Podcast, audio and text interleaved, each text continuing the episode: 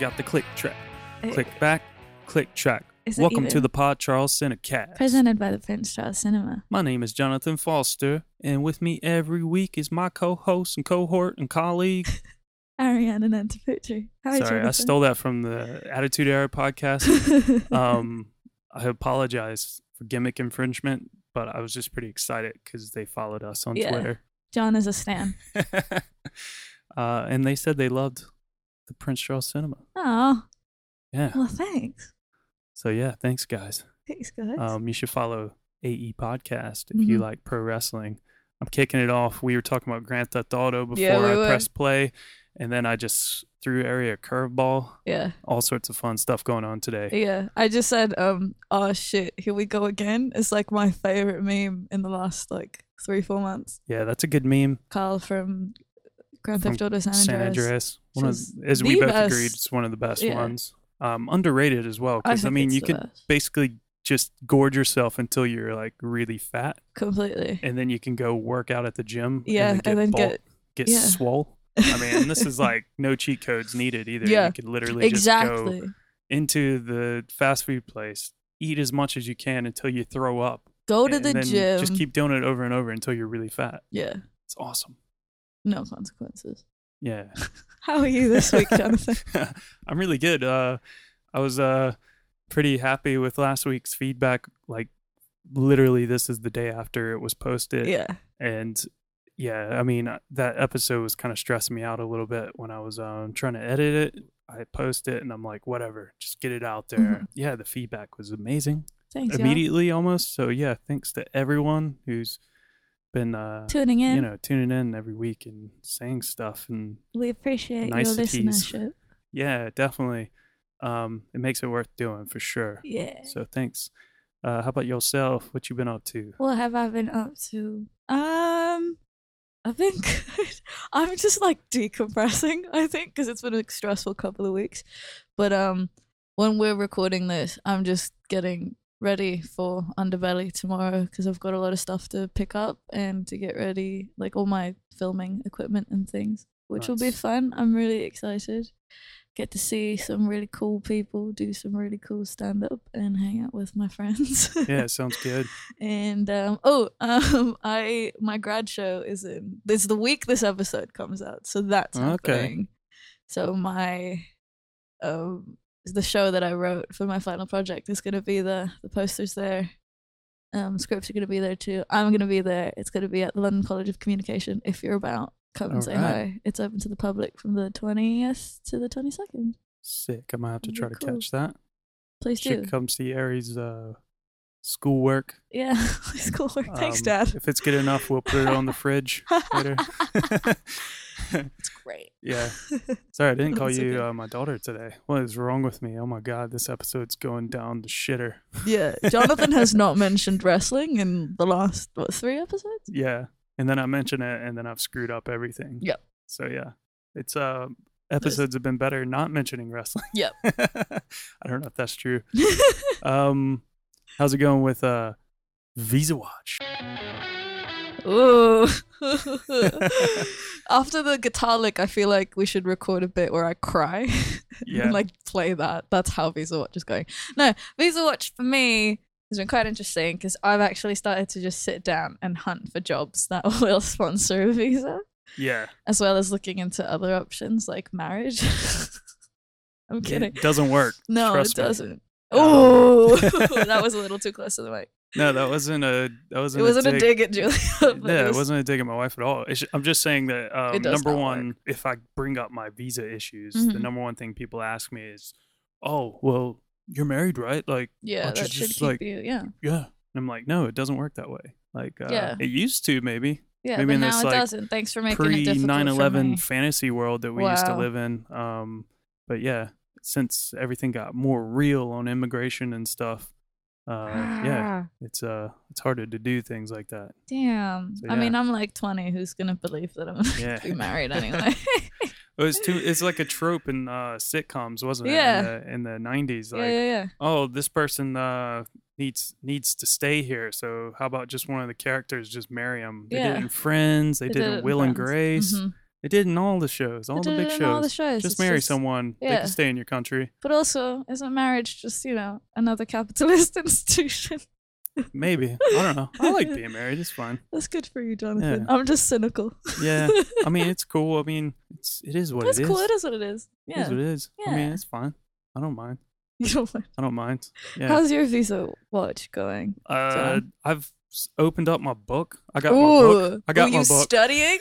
First off, he got his book. I got my book. Um, I opened it up, and I immediately start laughing at the first page. And I don't think I've really read past the first paragraph. That's because they basically say in it that the United Kingdom is a country that prides itself on its stance in welcoming immigrants. oh wow, that's really interesting. And I was just like, well, that's kind of funny. yeah. Then why are you making it so hard for me to stay here? and also Brexit. Also Brexit. so yeah, I was like, yeah, no, no, um, no. It's it's about me and my immigration problems first, and then the rest of Europe. Yeah. Um. So yeah, I've not made it past that. I did download an app that has all the tests and stuff on Oh, is it. it like flashcards and stuff? Well, it's just like a practice test thing, and it's like 24 questions. This life in the UK test, and uh, it's a bit of a joke, Yeah. to be honest. I've passed it like most times I've taken one of the practice tests, so I'm Okay. not really worried about it. Did you ask be all right. me? Um, are you one of those people that like, once it is an exam situation, you freak out, or are you just fine? Because I eat exams for breakfast. Um, man, how are exams? Are they good? Do you put milk with them? They're great. Sorry, I Uh, toast them. I toast them with um cream cheese on top like a bagel. with a salmon, smoked salmon. Yeah. Um, I, I don't remember. I Ah, haven't had to take a test. Fair, and fair. Good lord, like I don't even remember. So this will take you back then, right? Yeah. Like getting your little stationery together. Yeah, it's been over twelve years since I've like taken some Whoa. test, right? Hmm. So yeah, I don't know. I don't. I don't remember. Well, good luck. Everybody wish John the best of luck for taking his life in the UK exam. yeah, this has Um, been yeah. Visa Watch. uh, yeah, speaking of Visa Watch, it went over really well, um, which was the biggest shock of uh, Yeah. the episode last week that came out. Um, I guess that should take us into User feedback. the listener feedback segment. First is first over on Twitter. There are no emails. Um, Yeah, why aren't there any Why isn't anyone ever emailing us? Even if you you tweet us, just email us. Uh, Email us at at podcast. podcast at theprincecharlescinema.com. yeah, I like getting those weird emails. It breaks up my like uh my day when Mhm. I get all these other emails, Mm. And it's nice to just see like something podcast related Yeah. popping in. I like having physical proof that I professionally do this when you forward me a podcast email. Yeah, yeah. So it yeah, just shows up in my inbox. help us out. Email Yeah. us if you like us, or you want to ask any any questions, Any questions. stupid or not. you Stupid know? or not, we'll any we'll go through it. snack suggestions or hot takes on Grand Theft Auto are Yeah. welcome. Um, but yeah, first first things first is area at area on Twitter. They said at P- at the PCC podcast, love all the cinema and film chat on the podcast. Is it just me though, or does it detract a bit from the main topic that is surely the number one visa podcast out there? Hashtag Visa Watch. Hashtag Visa Watch, bitch. So yeah, area Yes. actually started hashtag Visa Watch. I did start. There was there was no such thing, at least relating to this podcast, until area tweeted that. So thank you. Thank you. And uh, yes, we are sorry that we talk about stupid films. yeah. Um, yeah, boring, dumb films getting in the way of what everybody wants. The best immigration podcast ever. The best immigration podcast to ever come out of an independent cinema. it's probably the only immigration podcast. I don't know. That's probably not true. There- yeah, there are probably Everyone and their brother has uh, Yeah, a and- podcast now, so Yeah. Yeah. that is true. we're just glad to uh, be oversaturating the market now. Mm. Um, our pals at One Mic One Voice, Hello, uh, hello. they tweeted, "Can we turn the visa process into a Jordan Peele esque, socially aware horror film?" Yes, absolutely. Um, I'm- Aries working yeah. on that. I'm writing it as we speak. It is a Blair Witch Project style look at taking the life in the UK exam. Mhm. And as I replied to one One Mic One Voice, I said that it would come off a little bit more like uh, Jim Cummings' Thunder Road. Yeah. Should I take a stab yeah. at uh, this visa struggle that I've been on for the last five, six, seven years? Will it So, end yeah. with an instrumental version of Skinny Love by Bon Iver? Um, as everything should. maybe, maybe it'll be another cool song though. I don't know. We'll figure it out. we'll figure it out once we make these yeah. Uh, essential film. Filmgeddon said that Visa Hey, Watch is alive and kicking, and we're offering to adopt both of you. Just saying. Oh, thank you. Uh, But then I'm- John was saying earlier. yeah, that- it's an interesting thing because uh, if Frank is the one who posted that, Frank is Frank is American. Mhm, just like Jonathan. He's he's on this same trek with us, so uh, But solidarity. perhaps, perhaps Frank already has a solid visa situation, Yeah. Jonathan. Yeah, he might. He might, and he might be able to take on dependents. So Mhm. we're willing to. Uh, I'm willing to further. renounce Jonathan's fatherhood to me. and also, just a call back to episode five, was it with Caroline? yes. Um, Tom Bowne or Bone. Uh, I'm really sorry if I'm saying this name wrong. Uh, at Bowne B O W N. Uh, so I just checked, and Winter Brothers is streaming on Prime Video. I'll check it out very soon. Apologies if someone already brought this up, but no one did. and thank you, for that. Uh, yeah, thanks for shouting that out. Yeah. Um, I've not checked it out yet, but I will I'm give it a check look. it out. Caroline and I, yeah. she recommended it. Yeah, Caroline and I are gonna go watch um, "Chasing Happiness," the new Jonas Brothers documentary on Prime Video next week, and then straight after that, we're gonna watch Winter Brothers. It's a brothers double bill. oh man, so good. Uh, so yeah, uh, that was it for user feedback. Uh, remember, you can always just tweet us in at the PCC Podcast on Twitter. or you can email us at podcast at princecharlescinema.com. Yeah, so it's a busy week this week. We've got Mhm. some fun stuff coming up. It's Friday, the 21st of June, Yes, it is. and it's headlined by Spike Lee's Do the right thing. That's the hype. Newest, latest. Let me tell you the story of right hand, left hand. It's a tale of good and evil. Hey, it was with this hand that Cain iced his brother. Love. These five fingers, they go straight to the soul of man. The right hand, the hand of love. The story of life is this static. One hand is always fighting the other hand. And the left hand is kicking much ass. I mean, it looks like the right hand love is finished. But hold on, stop the presses. The right hand's coming back. Yeah, he got the left hand on the ropes now. That's right. Yeah. Ooh, it's a devastating right and haters hurt. He's down. Ooh, ooh, left hand hate KO'd by love. If I love you, I love you. But if I hate you, There it is, love and hate. Yo, it's the hottest day of the summer. You can do nothing, or you can do something, or you can Do the, do the right, right thing. thing. on the hottest day of the year, on a street in Bed-Stuy section of Brooklyn, everyone's hate and bigotry smolders uh, and builds until it explodes into violence. Spike Lee writes, directs, and stars as Mookie, a delivery boy for Sal's Pizzeria. And after his friend bugging out, who's played by Giancarlo Giancarlo Esposito. I love him. Yeah, He's one of my favorite aka. Gustavo Fring from Breaking Bad. Yep. And it's crazy because he barely looks like him, so No, it's nuts. He's yeah, really yeah, young in yeah. this. Um, yeah. Uh, after bugging out starts complaining about Sal's Wall of Fame lacking any famous African Americans, the wall becomes a symbol of racism and hate to bugging out, and he basically just kind of starts a riot. Yep. Doesn't he? As um, he should. Yeah, it's apparently this film was uh, inspired by an actual incident in New York City uh, where some black youths were chased out of a pizzeria by some white youths in a section of New York City known as known as Howard Beach. Whoa.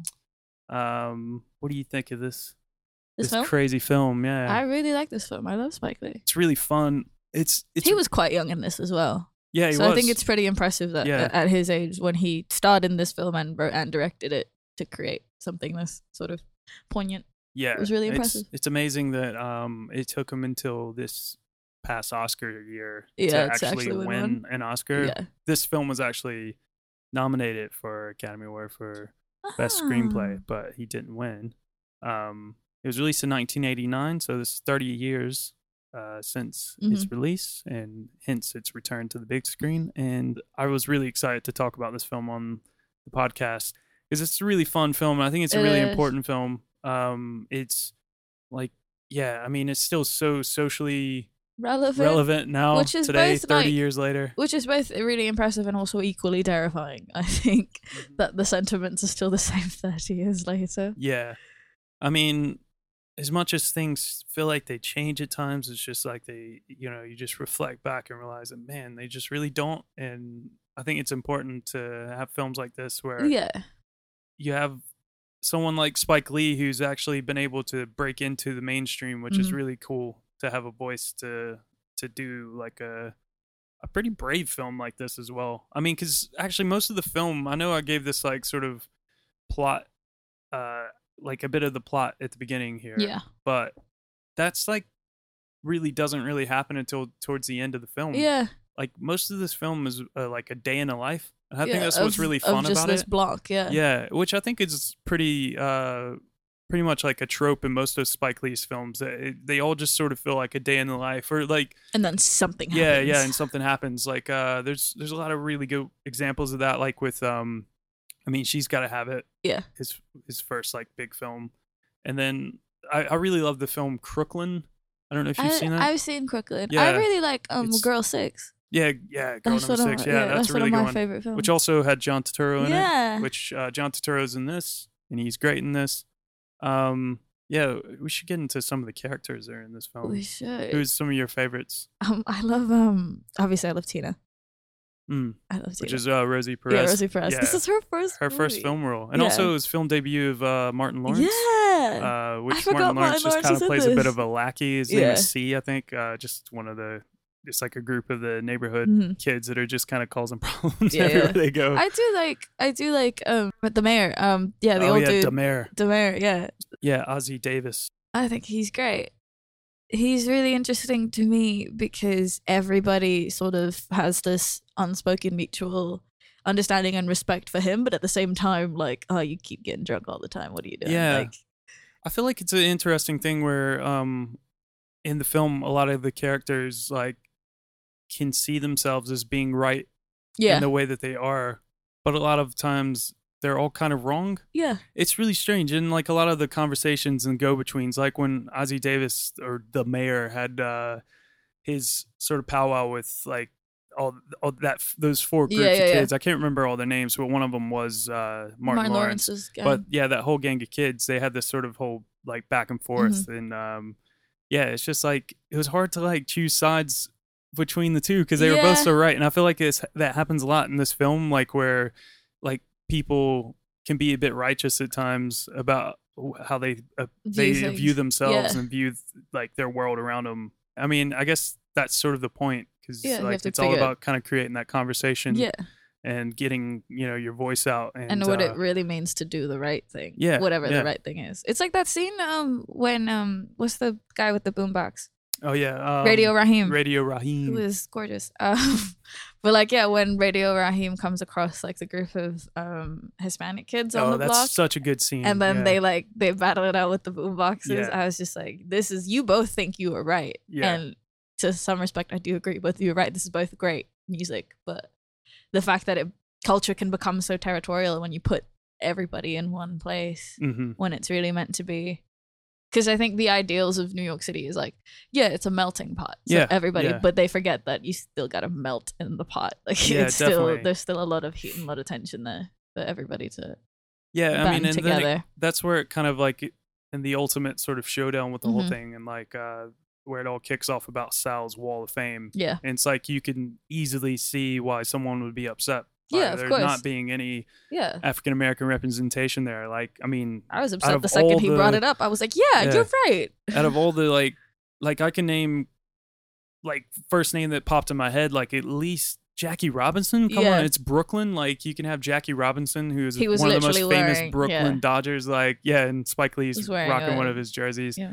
Th- There's like you know Tons of people. tons of people that you could have put out there, like famous leaders like Martin Luther King Yeah. or I like that But yeah. juxtaposition though between that sort of whole tiff about the wall and to have Mhm. um Smiley walking around being like, "This is Dr. Martin Yeah. Luther and this is Malcolm X," and uh We should just get into Smiley. Oh, I think sweetie. Smiley was one of my favorite characters in the whole film. Part of me felt sort of uncomfortable at first because I was like, well, this is 1989. Yeah. And they, like, again, of the time. Yep.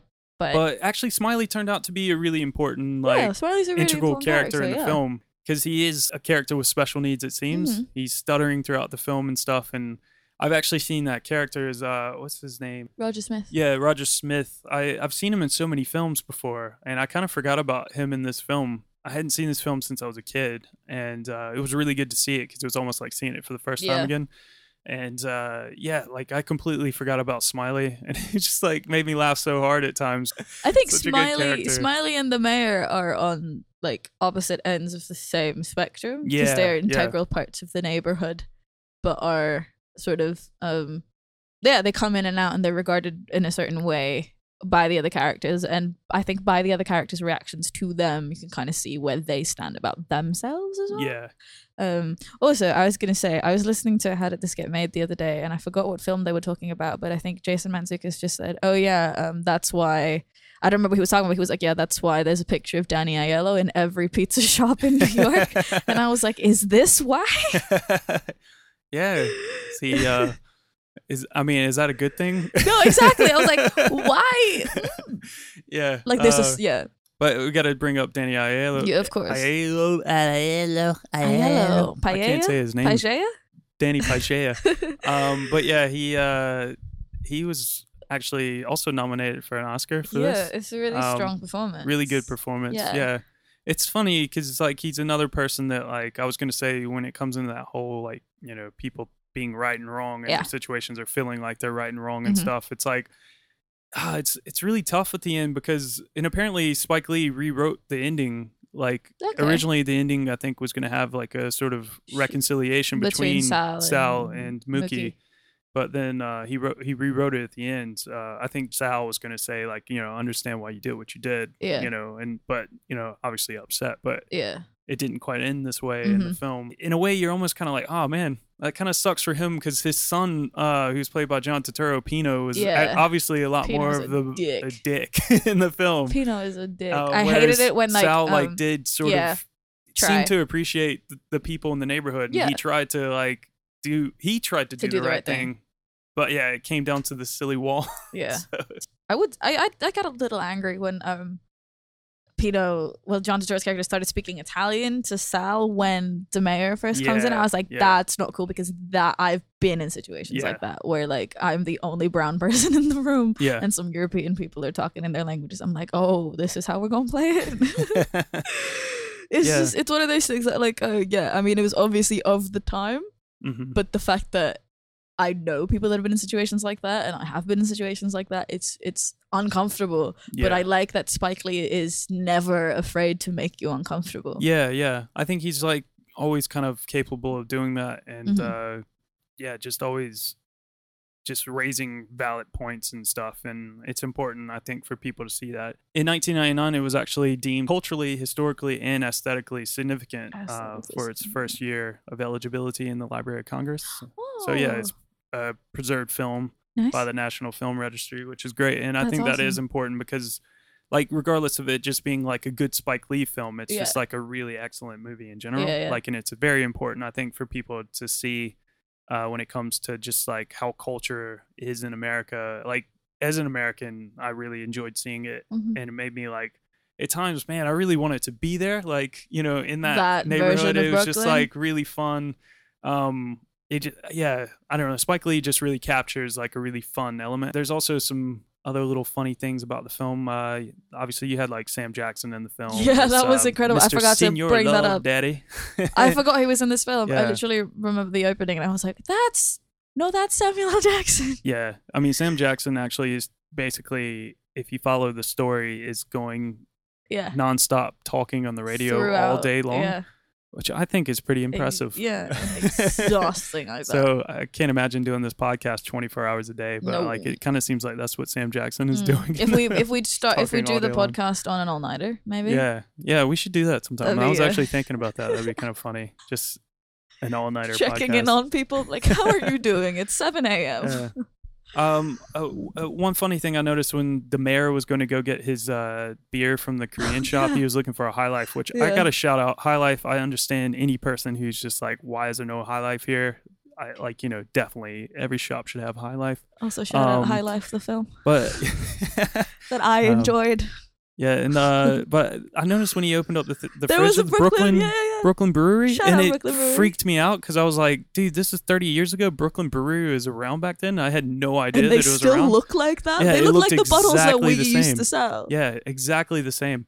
And uh, I looked it up, and it was like Brooklyn Brewery basically had started the year before. Ah. So uh, yeah, that's the reason why. Yeah, it screens in celebration of its uh, 30th anniversary from Friday the 21st of June. You can get your tickets at princecharlescinema.com. I think everyone Mhm. should come see Do the Right Thing if you get a chance. It's Yes, on for a whole week. Uh, what else have you?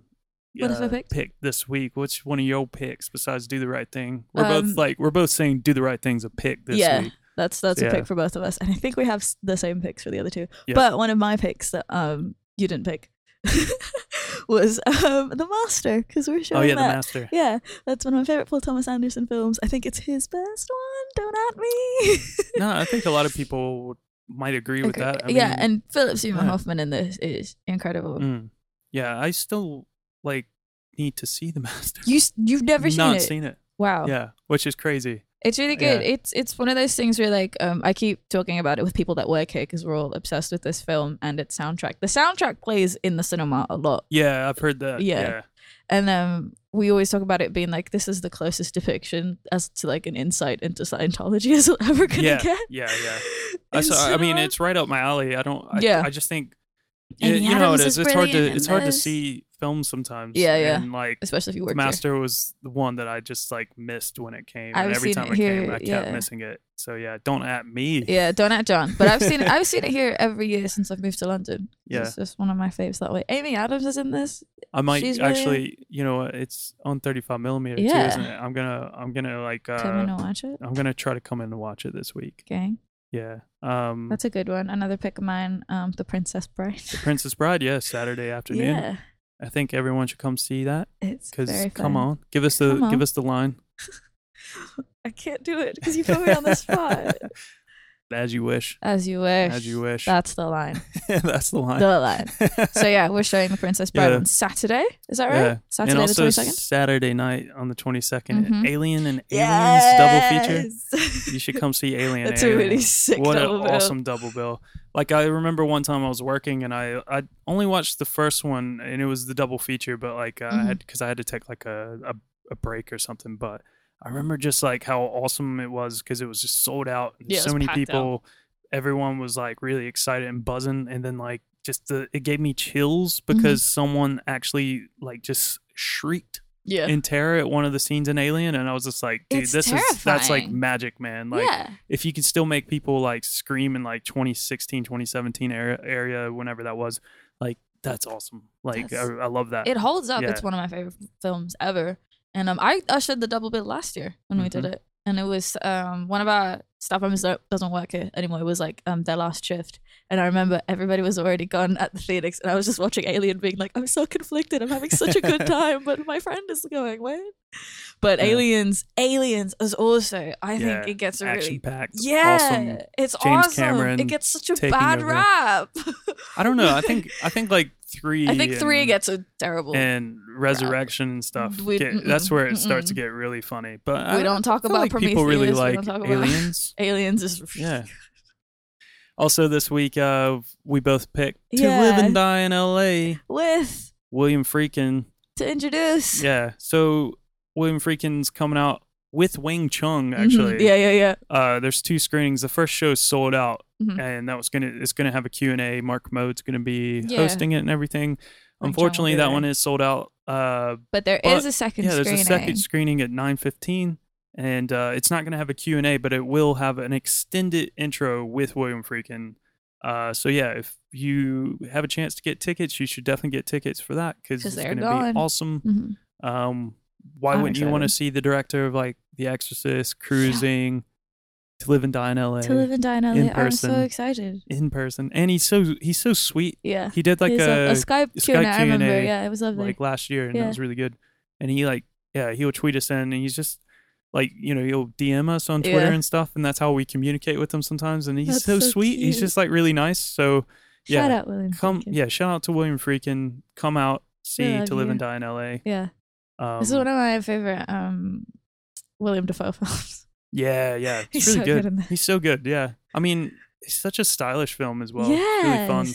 And it's, it's one of those things that like I love um crime films, but I love Yeah. it when crime and action are like two like in the same bubble. Yeah, definitely. I mean, it's like that perfect sort of mix, Mix, yeah. and it's like uh counterfeiting as well. Yes, Come on, like it makes kind of it kind of makes counterfeiting look awesome and Yeah. cool, and it kind of makes me want to be a counterfeiter. Like he's wearing these robes and he Yeah. has like these presses that like the way they lit like his sort of little lab, I guess you'd call it. Mm. I was just like, yo, this is some super villain shit. This is Yeah. awesome.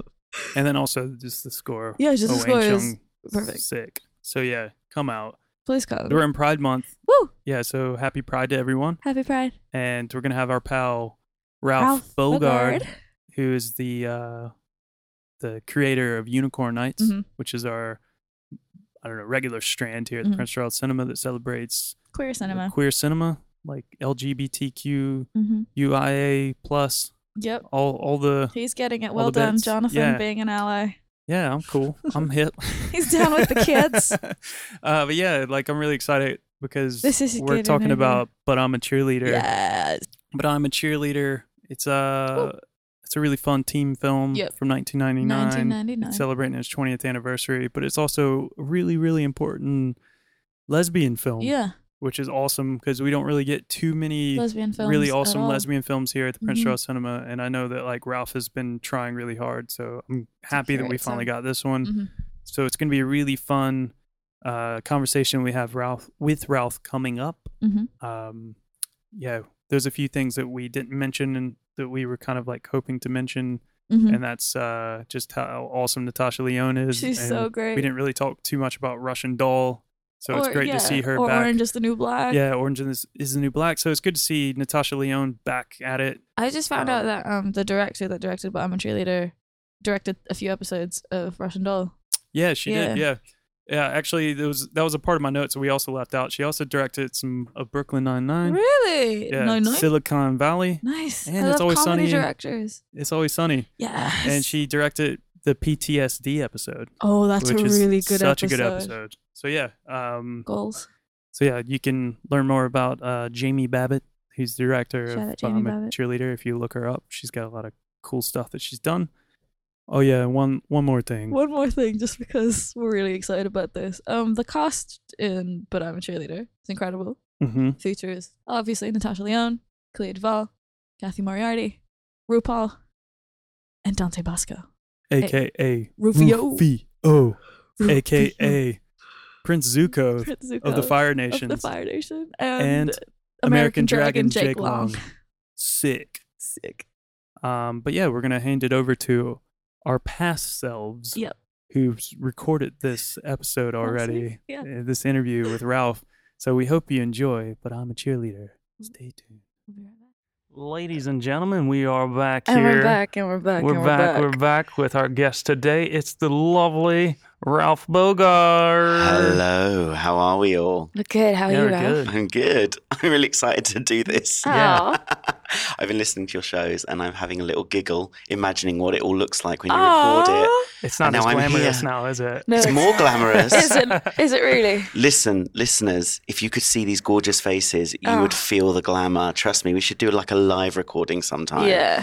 Hey, That's that's like- that's a plan. If anybody wants us to do a live show, we screen a film, holla at us at the PCC podcast on Twitter yeah, or email us email us. Let us know. Yeah. At or podcast. email, em- like email the Prince Charles, Yeah, or, or hit them up on Twitter, Yeah. at the PCC London, and say we want we want Pod Charles live. yeah Pod Charles live. Ralph can be our compare. Yeah. Okay. He's like a real good host here, and that's I exactly kind of what Ralph is known for here. Yeah. So Ralph is former cinema employee, right? Did you work here as a yeah, staff I, member I, back in the I- day? I started as front of house Gang. here. Yeah, like all the best people do. Um, I remember the application actually. It's really funny. I looked it up the other day on my emails because I thought, do you know what would be really interesting?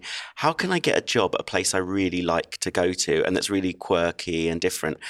So instead of writing a regular cover letter, I wrote a love letter to Oh the Prince God. Charles. That's so sweet. He's one of those guys. Yeah. and um, I know I was a weirdo. I am still, and uh, but I thought it was, it was quite quirky. It was quite quirky and quite weird. And then um, I got asked in for an interview, and I had a lovely interview, and then got a job, and I worked front of house along with a lot of staff that are sort of still ar- a couple of staff that are around now. But um, and then I went away because I got a job doing um, a show, a shows and stuff because I act and, and perform, and um, and then Paul, who I was working with front of house at the time. oh my god! Shout out, Paul. Yeah, shout out Paul. Yeah, hey, Paul. How how long ago was this actually? 2006, seven, something like that. Yeah. Like maybe a bit late, I can't, around 7 Mhm. Um, but funnily enough, me and Paul knew each other, sort of. Well, we think we knew each other Mm-hmm. because we used to go to the same like clubs in our teenage years. Okay. Oh my god! Yeah, really random. I'm sure Paul really wants everyone to know his exit story. But Sorry, yeah, this uh, it was like in our. this podcast is specializing in embarrassing Paul each and every week. That's Yeah. great. And So- he is not enjoying it. So yeah, I um, Paul got in touch with me Mm-hmm. after uh, I went away and said, "Oh look, we're doing, we're going to do this event, and I think you'd be really fun at it." And he said, "Do you know the film Empire Records?" And I said, "Mate." I went to the cinema and saw Empire oh Records gosh. when there was like six of us in the screen back in the day, and we didn't even know we were going to see it. We were trying to go see something else, but we'd missed the times, and that was the only film that was really on. And we just went, "Well, that poster looks great." You know, Liv Tyler with the Yes. tartan skirt, and you know Renee Zellweger, and and you know, and I was like, "This looks really cool." And we were really into like the alternative grunge music at the time, so I was like, "Let's go see it." We went to see it, and I was like. I love this film. I love that film so much, and Empire Records always reminds me of working at the Prince Charles.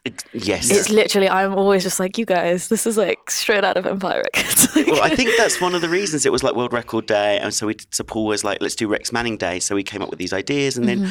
basically that started off doing the events here. So we've done. So that was your first event. I, bel I think that was hmm. yeah. I think it was Empire Records Rex Manning Day, and I played mm-hmm. um, Lucas and uh, James Oh, yeah. was Oh Rex. Manning. You can actually see some of these photos. I think on f- our Facebook. Really? Page. Yeah, Can we do this so. again? And can I play Liv Tyler, please? Yes, Oh my god. yes, Yeah, because absolutely. like now when we do it, if we're lucky, we might have James playing Rex Manning. yeah, yeah. But- he looks Oh. great as Oh, Rex yeah, he's Manning. the perfect Rex, Ma- Rex Manning. Shout out James. Um, but yeah, oh, Jamesy, you're yeah. so sexy. But yeah, it's like just that, if that. Some, Yeah. Sometimes when we do it on Rex Manning Day, it's, there's nothing. It would be nice to bring We'll it back. say no more, Mon Yeah. Amour. Let's hope it happens. Say no Bring more, back. no more. So yeah, you also did. You've done uh, since then. You've done Mean Oh, Girls, Pitch Mean- Perfect, All of the Yeah. uh, Wayne's World. Wayne's Wayne's World, World. Labyrinth, Little um, Mermaid, s- uh, s- uh, Spice World. Spice World. Oh, you're telling me all the things I've done. Uh, we did a Hedwig's um, Oh, wig yeah. out. Yeah. Um, uh, so many, so many, so many. Yeah. So it, yeah, I've now become part of Yeah. the Prince Charles and done lots of other fun events like the Hackers 30th anniversary That was fun. and the Mean Girls um, 20th anniversary where the, where the director Mark Waters came and I interviewed him and it was his birthday and he brought the cast of like his new movie with him. Oh wow. Um, that was really fun. Um, and yeah, recently I just did Little Shop of Horrors. Little Shop of Horrors special director's cut with Ellen Greene. Yeah. Yeah. That so I was really interviewed good. her. That was cool. That was crazy. I was at the back, just kind of sobbing. I love that film so much. oh, was it somewhere that's green for you? yeah. Oh, is that why you had the emotional breakdown? yeah. I was doing Little Shop of Horrors. I was just at the back, and I think whoever was ushering was like, Ari, are you okay? And I was like, no. Oh. and it's such a great ending, the director's Yeah. cut. It's, Oh, I've yeah. never seen it until now, and I was Neither had I. I've thrilled I've to see it on the big seen screen. it like I think like a YouTube clip of like, oh, it's the director's cut. But yeah, I didn't see Um, that. I, I wanted to watch it on the big Mhm. screen. So, but yeah, and then all of those events and working here, and then I decided that we should. Well, it was actually a discussion. We wanted to reach out to a, a demographic that maybe wasn't being represented within the kind of arena of Prince Charles programming, mhm. because we love our classic movies, we love our cult movies, but where shows queer cult movies, LGBTQ plus um, themed films that maybe got overlooked at the time, but have garnered a cult Yeah. and uh, following and a, and a real affection for. And so, after a few discussions, I launched Unicorn Nights with the Prince Charles, and um, we launched with Get Real, Mhm. which some of you may not know. But it came out around just after around um, Beautiful Thing, which was a success. I love Beautiful Jalali. Yeah, beautiful things amazing. We've we've done that many times. We had Mhm. quote alongs of it. It's great. But Get Real was something I wanted to do because I think it got overlooked at the time Yeah. because um, actually it was released around the same time as the Soho bombings and the Oh, bombings in. Brixton and Oh. Brick Lane. So there was this kind of like weird fear about going Mhm. t- to anything, and there was this kind of reticence to go to anything uh, LGBT related at that time. Um, you know, we that often happens within the community. You, you Mm. get some strides forward, and then there's this weird pushback, and that was one of those moments in in our cultural history. Um, so it never really got the kind of attention it deserved, and it's a lovely, lovely film, really honest and really, really British as well. Um, and I wanted to showcase that. So that was our launching film, and we sold out, and we had a Q and A with the director, the writer, the lead actor. Like we, Mhm. we, it, it was amazing. And from then on, we've shown all different kinds of films. Um, you know, from indie art house lesbian films about lesbian werewolves with Kylie Minogue in it. Oh my god, this sounds incredible. Oh, Jack and Diane, yeah, Yeah. it's great. It's really cool. Um, to like really big, well-known films like Priscilla, which Mhm. we're We're also showing, showing yeah. here at the moment. Yeah, yeah, yeah. I remember Get Real. I remember you launching uh, Unicorn Nights, and yeah, we were discussing Get Real, and I think you were surprised that I knew the film because it's it is sort of a Well, like a strange like underground film. What I've learned, John, is that you and me have actually quite similar taste in Yeah. film Mhm. because I've s- I've been championing a film for quite a while now. hmm It's called Saved, Yep, Mhm. and it is it's excellent. so good. Is this so the one with Macaulay Culkin? Yes, Yep, yes, and Mandy Moore. yep, and Jena Malone. Yeah. Oh my god, I love Patrick Jena Malone. Fugit. Yeah, It's, such a good cast. great and it is this there's there's like a there is a, a there is a, a, a like a kind of queer sort of plot line that really pushes the story forward which kind of is the kind of catalyst for what happens within the film. Um so it's been on my sort of maybe list for unicorn nights but um i think it's still got a wider appeal because of its kind of quotability Yeah, which yeah. is hilarious and it's very funny. And it and it really does remind me of the time of the film that we're going to talk about which is coming up. Yep. I actually do have that as a bit of like some notes of it reminds me of. Ah, Yeah, see, so- I told you we're on the same Yeah. wavelength. Oh yeah, definitely. I mean, it's weird. I was joking with Ari before Yeah. you walked in um, about because she said I don't know. that Yeah, I'm not as well like, versed into well-versed queer into cinema queer as I cinema. should be. Mm. and I was just like, I'm weird. I weirdly am, and like Yeah. I'm a straight guy, but like I. I just know all these films Because and the I've films so were many great. and they're good. Exactly. Yeah. Yeah, I that's tell the reason you, why because they're th- very good. I think I tell you why.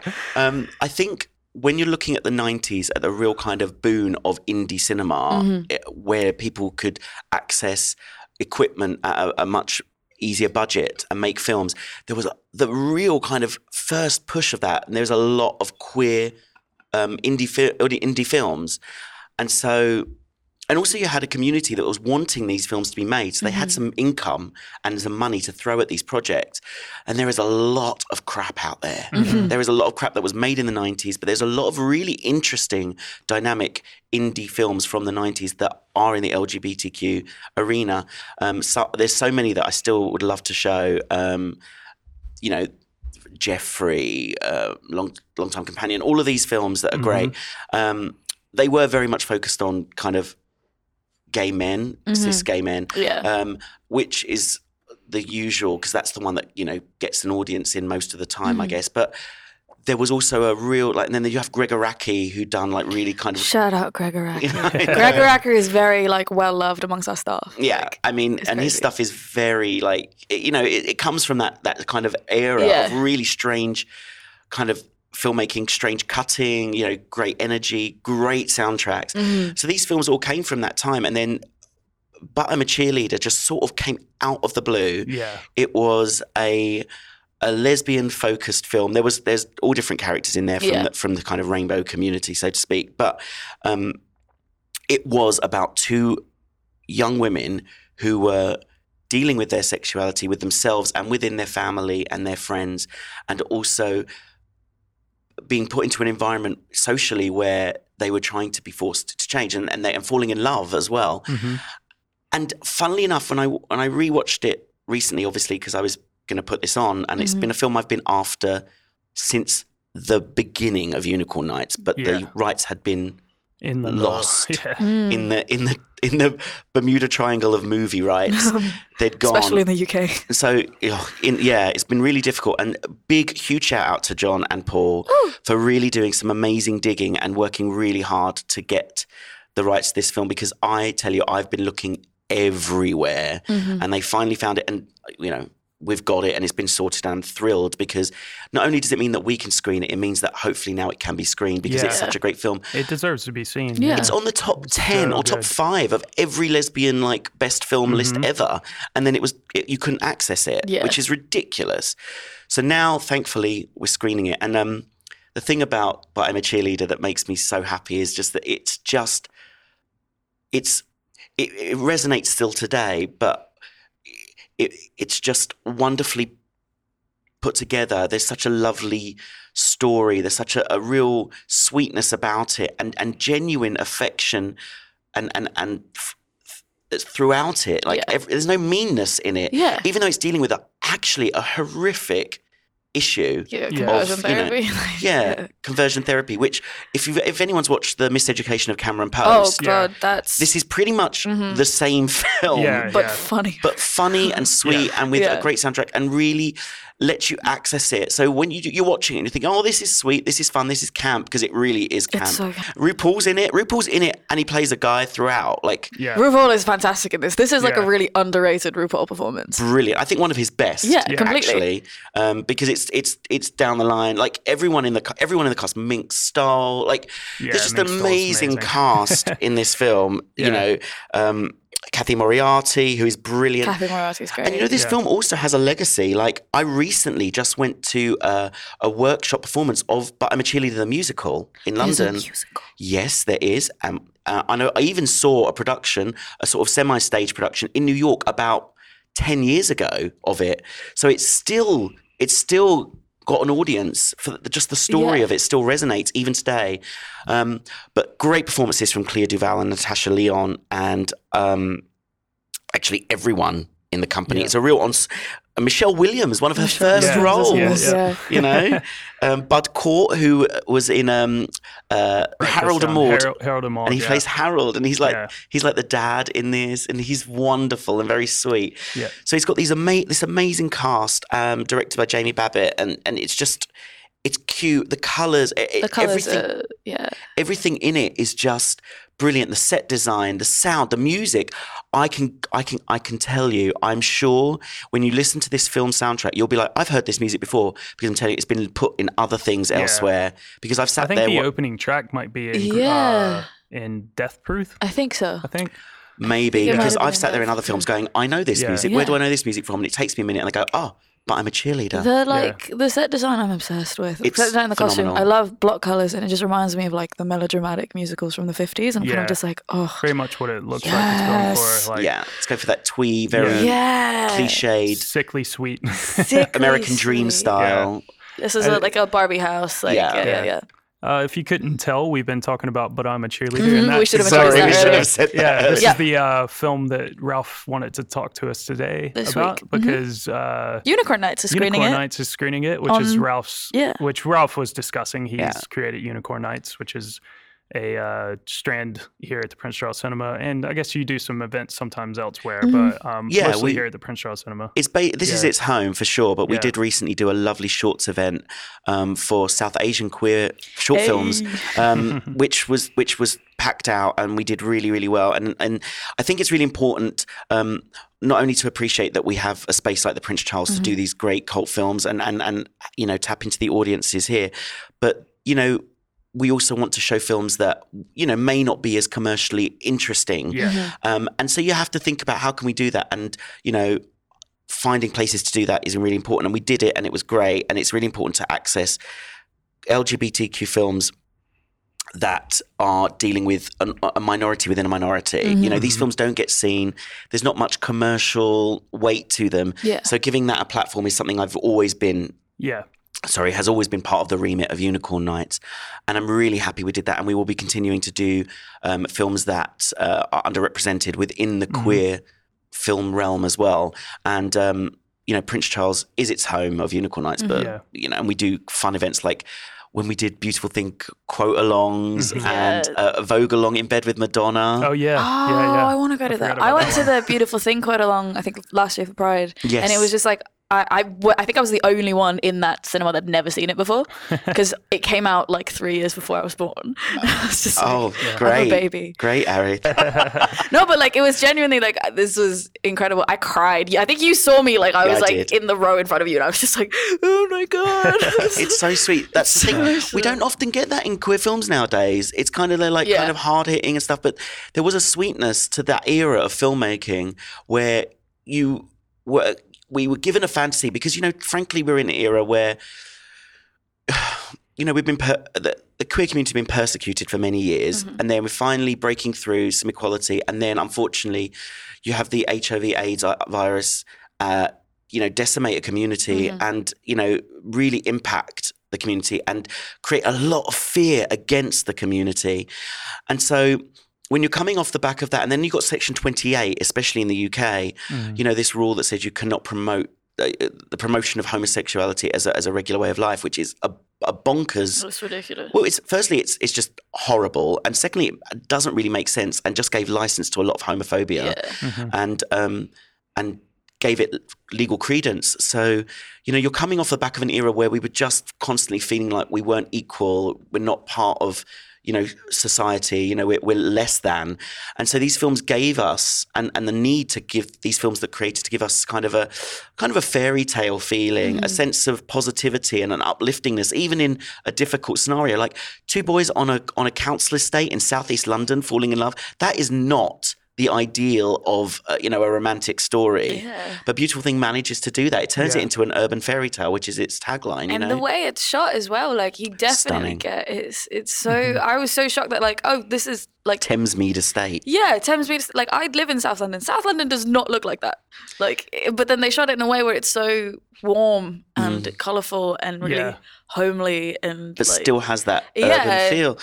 And and I think But I'm a Cheerleader also taps into that. You know, we're talking about a film about conversion therapy, um, you know, the concept of your life is not right. We Mhm. must change you. And I love the characters in the film. They they span like there's someone that's kind of gender queer. Mhm. There's someone who even even the lead character, she says at the beginning, like she doesn't even recognize that she's a lesbian Yeah. Yeah.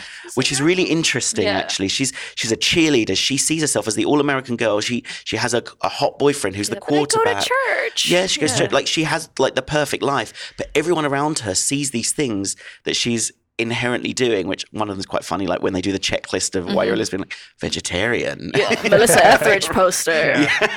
That I lost You've been it making at us eat Melissa tofu. Etheridge. You've been making us eat tofu. I mean, Yeah. it's hilarious, but at the same time, it's it, you know, it's Mm-hmm. it's it's it's it's commenting on the, the the social concepts of what being a lesbian is, and and then should they go to this camp, and they, I mean, ridiculous.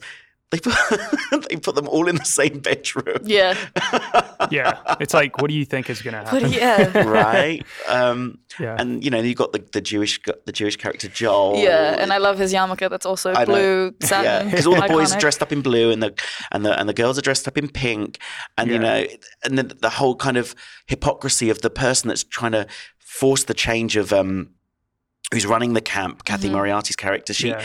she uh, her son is like a raging, Yeah. Raging She's, queen. trying- she's trying to suppress it so hard. Mhm. like- Yeah, and that's where it comes from. Yeah, you know, he's like where- walking around in these like little Daisy Dukes Yeah. and like skin tight. I love, like, and I um, love looking at it. Like I love that scene where like they're outside, and I think um, sh- Kathy Morris is just like, "Oh, uh, can you sort that thing out upstairs?" And it's like, "Yeah, yeah," and he's like drinking from Oh, the something. straw. The Oh, straw. He's yeah. like, "Don't do that." She like throws the straw, and he's just like, Chug it "What?" like a man. Chug it like a man. He's like, oh, there, are you happy? It's like, oh my god. Yeah, because straws are the gayest thing in the world. I Yeah. guess. just bendy straws, just just bendy straws and, and curly but, straws. but but this one, the film is full of like really interesting quips and, and, and Yeah. quirks that, that really make you love it. And and also the soundtrack, I mentioned it earlier, Mm-hmm. but it does. It's just unlike any film, Mhm. really. It flows pretty much all the way through, and it's It's like it gets more advanced as it goes along Mm. as well. Because Yeah. it starts off, it's very like it, Pretty like, teeny, Yeah, kind of it's like, like na, na, yeah, sickly sweet sort of little girl. exactly Um, and then as it evolves through. It just gets to these like really sort of nice alternative songs like and stuff. the Like, thing it's really they, good. I think the second they hit the club, shout out the cocksucker.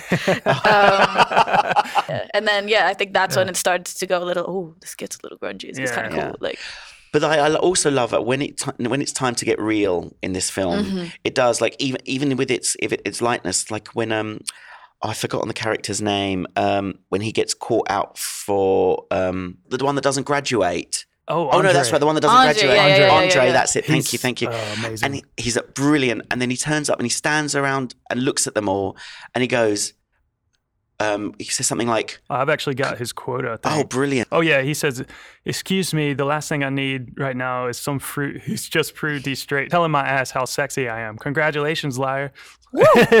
and he says, "You know who you are, and you know who you want. Ain't nothing gonna change that shit." Yeah. Amen. So then he says, "Congratulations, liars," and it's like, Can I get an amen? Yeah. yeah, but it's just not. It's So del- it's it's delivered so perfectly mm-hmm. because you, at that mo- moment you realize. How, what a struggle they're actually going through. Like Yeah. it's not you, you watch the film and you're enjoying it and you're in. It's a lovely, fun, upbeat film, and at that moment you're like, "This is unpleasant." yeah, mm-hmm. What they're dealing with. yeah, But like there was, you know, there's a, there's a few moments and they're done so well, and you know, you know, Jamie Babbitt really tonally got that smack on, and um, I think that's why I love this film so much Mhm. because it's a real easy, fun watch, but it also really um, taps into the problems and the, and the emotional journey that you go through as as a queer person. I think, um, and and that how society really perceives you, and especially when it came out in the nineties, that really was a real thing. Like people were, and, and although it's somewhat, I think it's somewhat illegal now, um, although people are trying to say otherwise. Ugh, anyway, um, people were being sent to conversion therapy. People weren't being supported by their families. Mhm. They were told that what they were doing was wrong, wrong. and they were told about that by that in schools and in the places of, of work and education. And you know, we understand now. We just recently, recently, the World Health Organization just declassified uh, homosexuality as a as a mental illness. You know, thankfully, but it's taken till 2019 for Mm-hmm. That to happen. that's ridiculous. You know, so in the 90s, it was it was pretty um pretty tough, but um.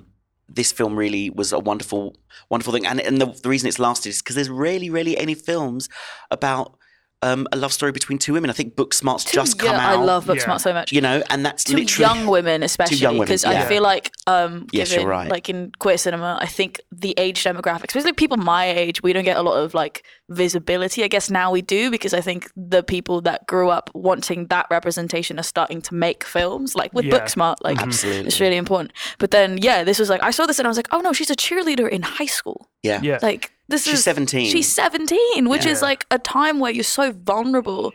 And then when you especially when you like don't have the support from the support system that you're meant to have or the fact that um yeah, like especially being in high school in itself is like a really like ridiculous, terrible environment for children yeah, yeah. just to find out who they are and to have like another external pressure and to have you sent away somewhere else where you're told constantly every day that oh no no no you're wrong you as an entity are wrong Mm. like it's so insane but the fact that this is able to communicate that in a way that's really again like it's really accessible it's it's fantastic I mean, you've got to watch it. Just come and see it. Yes, Yeah. it's Pride in London week.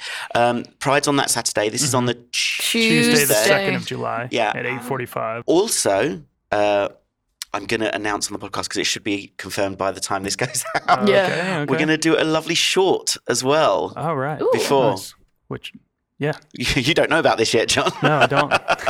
i It's a- know nothing about It's a great short. It was just uh, it was part. I saw it recently when I was invited to be on the uh, LGBTQ panel of the London Independent Film Festival. It's a short film called The Date about two women that go on a date in London, and it's really lovely, London centric, cute film. It's great, and where they um, go like hackney like You'll so- see, you'll see. It's but really, also really it's lovely. It's just got like a, a lesbian story in it, Yeah. which I know. Absolutely. Like, so I've worked with Ralph. Like, how long have you been doing this? Uh, Three and a half three and a half years. years. Yeah. So Unicorn I've been upstairs working with Paul since then. Shout out, Paul.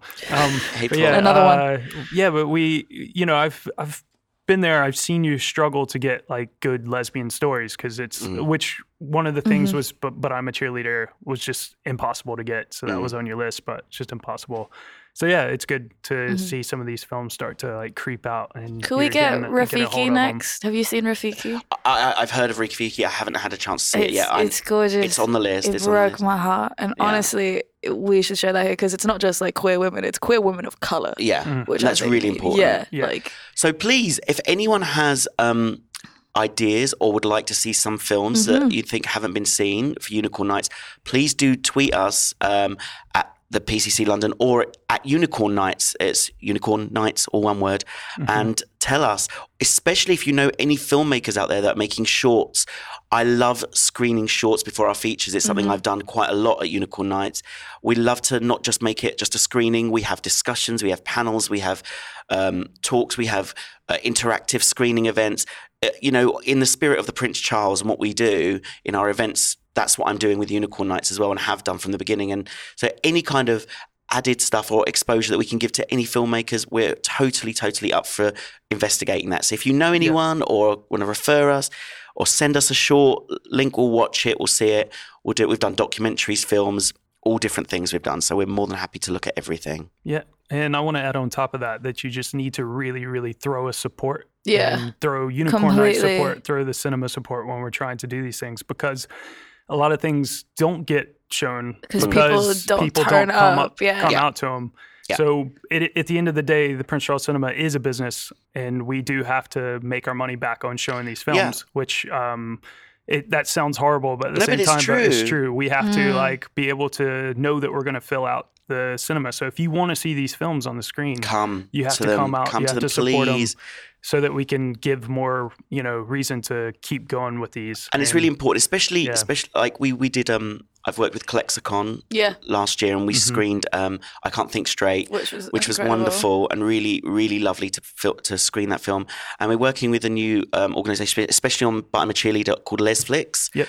um, who are championing lesbian films and Mhm. shorts. And this is great uh, working with them to really create and cultivate um, a space for them to come and see films. They do film clubs. They um, are trying to access films that you maybe not been able to see. So check out Lesflix as well. L E S F L I C K S. Um, you know, and really just like like John said, you know, I work very hard with the team here at the Prince Charles, and they are massively generous because some films just haven't done very well. yeah, But you know, the, they do this and they have a championed Unicorn Nights because they believe in it's important as part of the programming here. Yeah. The Prince Charles Cinema is set in the centre of London. There aren't spaces, it's independent spaces in the centre of London that are accessible. We're a safe space for many, many Definitely. people. Um, people can come in here and feel welcomed and um, able to be who they are without any judgment at all. We're not.